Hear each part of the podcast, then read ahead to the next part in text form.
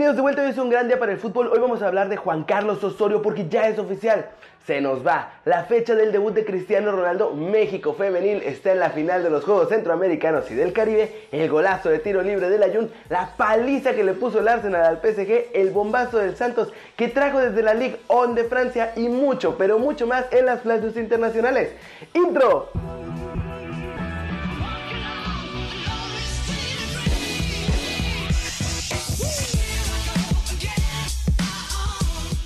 Este viernes la Federación Mexicana anunció que el colombiano Juan Carlos Osorio decidió no continuar al mando de la selección de fútbol de nuestro país, con la que estuvo desde octubre de 2015 y participó en el Mundial, todos lo sabemos, de Rusia 2018. Al mismo tiempo, el propio técnico se refirió sobre su salida y esto fue lo que dijo. Quiero enviar mi más sentido agradecimiento a la afición mexicana, a la federación, a los empleados y especialmente a todos los jugadores con los que tuve el privilegio de trabajar y compartir durante mi estancia como director técnico de México, cargo que desempeñé con compromiso, pasión y orgullo. Y ahora, Osorio se fue de México sin lograr ningún título. Alcanzó los cuartos de final de la Copa América Centenario cuando fue eliminado por la goleada espantosa esa que nunca vamos a olvidar del 7-0 ante Chile. En 2017 en la Copa Confederaciones de Rusia perdió 2 a 1 en las semifinales ante Portugal y también en ese año perdimos la Copa Oro, quedamos en tercer lugar después de quedarnos a un pasito de la final al perder con Jamaica 1-0. Mientras, en el Mundial de Rusia, que era el máximo reto para el colombiano, no se pudo superar lo hecho por otras selecciones mexicanas y se quedó en los octavos de final, perdiendo con Brasil. El combinado azteca no supera esta fase desde la Copa del Mundo de 1986, pero no todo es malo. Osorio se marcha siendo el director técnico con mayor porcentaje de efectividad en los últimos 28 años. Eso es muchísimo. Dirigió 52 partidos con 33 victorias, 9 empates y solamente 10 derrotas, para un rendimiento del 70.3%. En un trepidante partido, la selección femenil de México puso el ejemplo al grupo varonil tras vencer 3 a 1 a Venezuela en las semifinales del torneo de fútbol para damas de los Juegos Centroamericanos y del Caribe Barranquilla 2018. Los goles de México fueron obras de Mónica Ocampo al minuto 25, María Sánchez al 70 y Yamile Franco al 81, mientras que por Venezuela descontó Paola Villamizar al 54 del partido. Luego de este triunfo, México disputará la medalla de oro del torneo de fútbol femenil de Barranquilla 2018 contra el cuadro ganador del choque entre Costa Rica y Trinidad y Tobago. La experimentada atacante Mónica Ocampo fue la encargada de abrir el marcador con un disparo de pierna derecha, luego de un grandísimo centro de María Sánchez para poner el 1-0 sobre Venezuela. El tanto del empate para la Vinotinto cayó en la segunda mitad con un gol de Villamizar, quien tiró de larga distancia y aprovechó que la portera mexicana estaba fuera de su área. Ahora, cuando peor la pasaba México, vino un gol de la mediocampista María Sánchez que devolvió la ventaja y sobre todo la calma teniendo el 2 a 1 sobre Venezuela, que nunca dejó de luchar. Con las venezolanas completamente tiradas al frente fue más fácil para México pegar el golpe definitivo con un disparo de larga distancia de la que acababa de ingresar al partido Yamile Franco y que puso al definitivo 3 a 1 sobre las sudamericanas. Muchas felicidades a las muchachas, qué gran honor cómo están jugando, el nivel que tienen y mucha suerte en esta final que estoy seguro que podemos llevarnos el oro. Miguel Layún lleva muy poco tiempo trabajando en Villarreal, pero ya está dándole durísimo para ponerse a punto y de paso se está ganando a la afición a los compañeros y al técnico dando pequeñas muestras de muy buena técnica individual. El ex del América y del Porto se lució en el último entrenamiento del submarino amarillo con un tiro libre directo al ángulo que dejó parado al guardameta. Si sigue así, podría hasta convertirse en el cobrador oficial del Villarreal. A veces nos olvidamos, pero hasta hace poquitos años, el que un mexicano emigrara al fútbol europeo era casi un milagro, ya que el mercado del viejo continente siempre se ha preocupado por traer jugadores de calidad sudamericana y muy pocos equipos eran los que se atrevían a ir por jugadores aztecas. Es por eso que hay que celebrar cualquier triunfo mexicano en Europa, porque eso significa más puertas abiertas para que el talento local emigre al viejo continente. Ojalá que las cosas le salgan bien a Miguel y también al resto de los muchachos y que cada día sean más los mexicanos que triunfan en el viejo continente para así tener una selección mucho más poderosa para Qatar 2022. Otro que anda bastante bien es el portero Memo Ochoa, que reapareció junto al estándar de Lieja y sacó un gran triunfo 3 a 2 sobre el Gent en la jornada 1 de la Liga de Bélgica. Las especulaciones sobre el futuro del arquero del tricolor no se hicieron esperar tras el interés serio del Napoli de Italia por los servicios de Ochoa.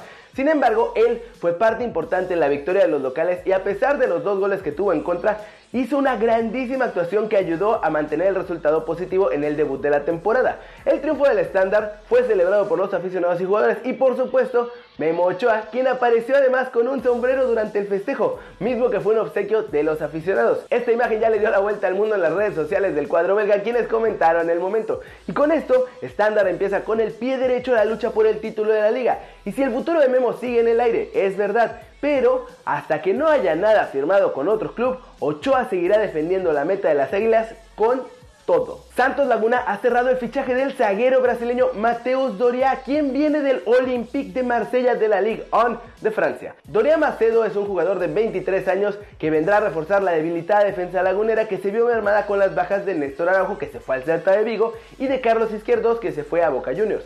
El futbolista brasileño entonces cierra por completo el mercado de fichajes de la escuadra lagunera, que sumó 7 refuerzos para este torneo, donde se ostenta todavía como el actual campeón del fútbol mexicano. El futbolista brasileño es un verdadero trotamundos a pesar de su corta edad.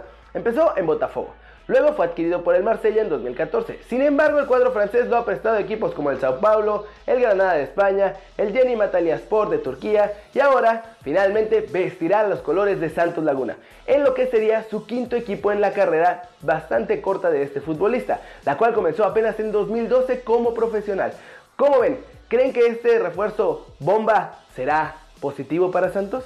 Flash News, la Juventus confirmó la llegada de Pablo Moreno, joven de 16 años que cerró su fichaje con el conjunto italiano tras no encontrar las oportunidades esperadas en el Fútbol Club Barcelona. La afición del Real Madrid ha elegido a través de una encuesta del periódico Marca a Harry Kane como la opción para sustituir a Cristiano Ronaldo. Los hinchas del equipo merengue pusieron al delantero del Tottenham por encima de las opciones que quedaron luego de que se cayeran los fichajes de Neymar y Kylian Mbappé. River Plate festejó este viernes los cuatro años de Marcelo Gallardo como técnico del equipo. El 27 de julio de 2014 inició una de las etapas más exitosas del club con un entrenador que hasta ahora ha sumado 8 títulos y una final ganada a Boca Juniors, colocándose así como el segundo entrenador más ganador de la historia del millonario. El delantero Jorge el Conejo Benítez, hasta ahora del Monterrey, fue anunciado como nuevo atacante del Cerro Porteño cuando los paraguayos tienen delante un importante duelo con el brasileño Palmeiras en la Copa Libertadores. Una de las novelas más largas de este mercado de pases finalmente llegó a un cierre satisfactorio, o al menos eso parece. Boca Juniors contrató a Esteban Andrada para el arco Ceneice y con eso también se termina la novela de Marchesín,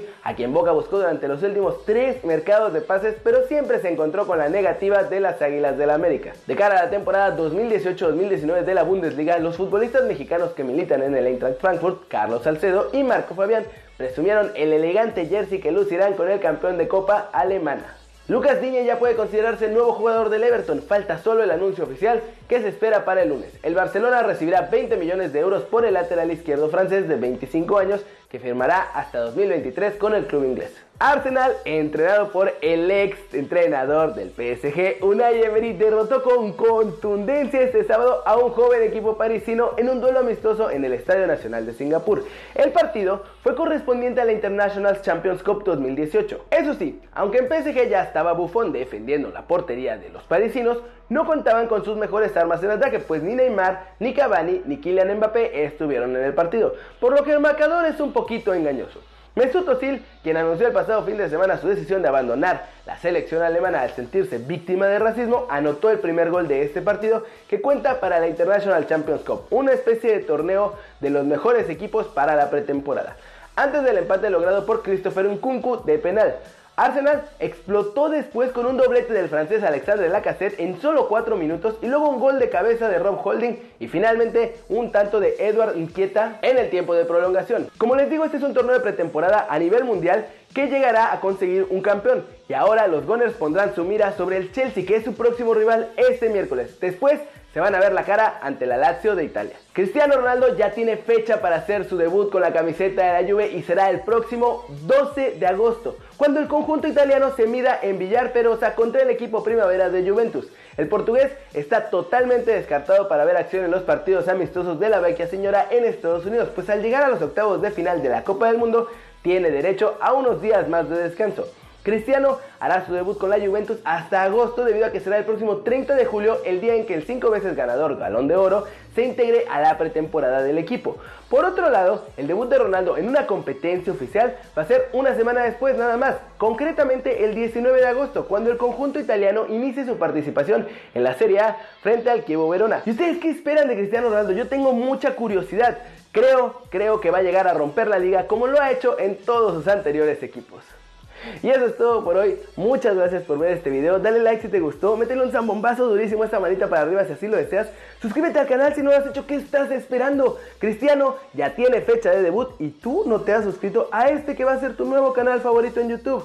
Dale click a la campanita para que le hagas marca personal a los videos que salen cada día. Yo soy Kerry Ruiz y como siempre, nos vemos la próxima. Chao, chao.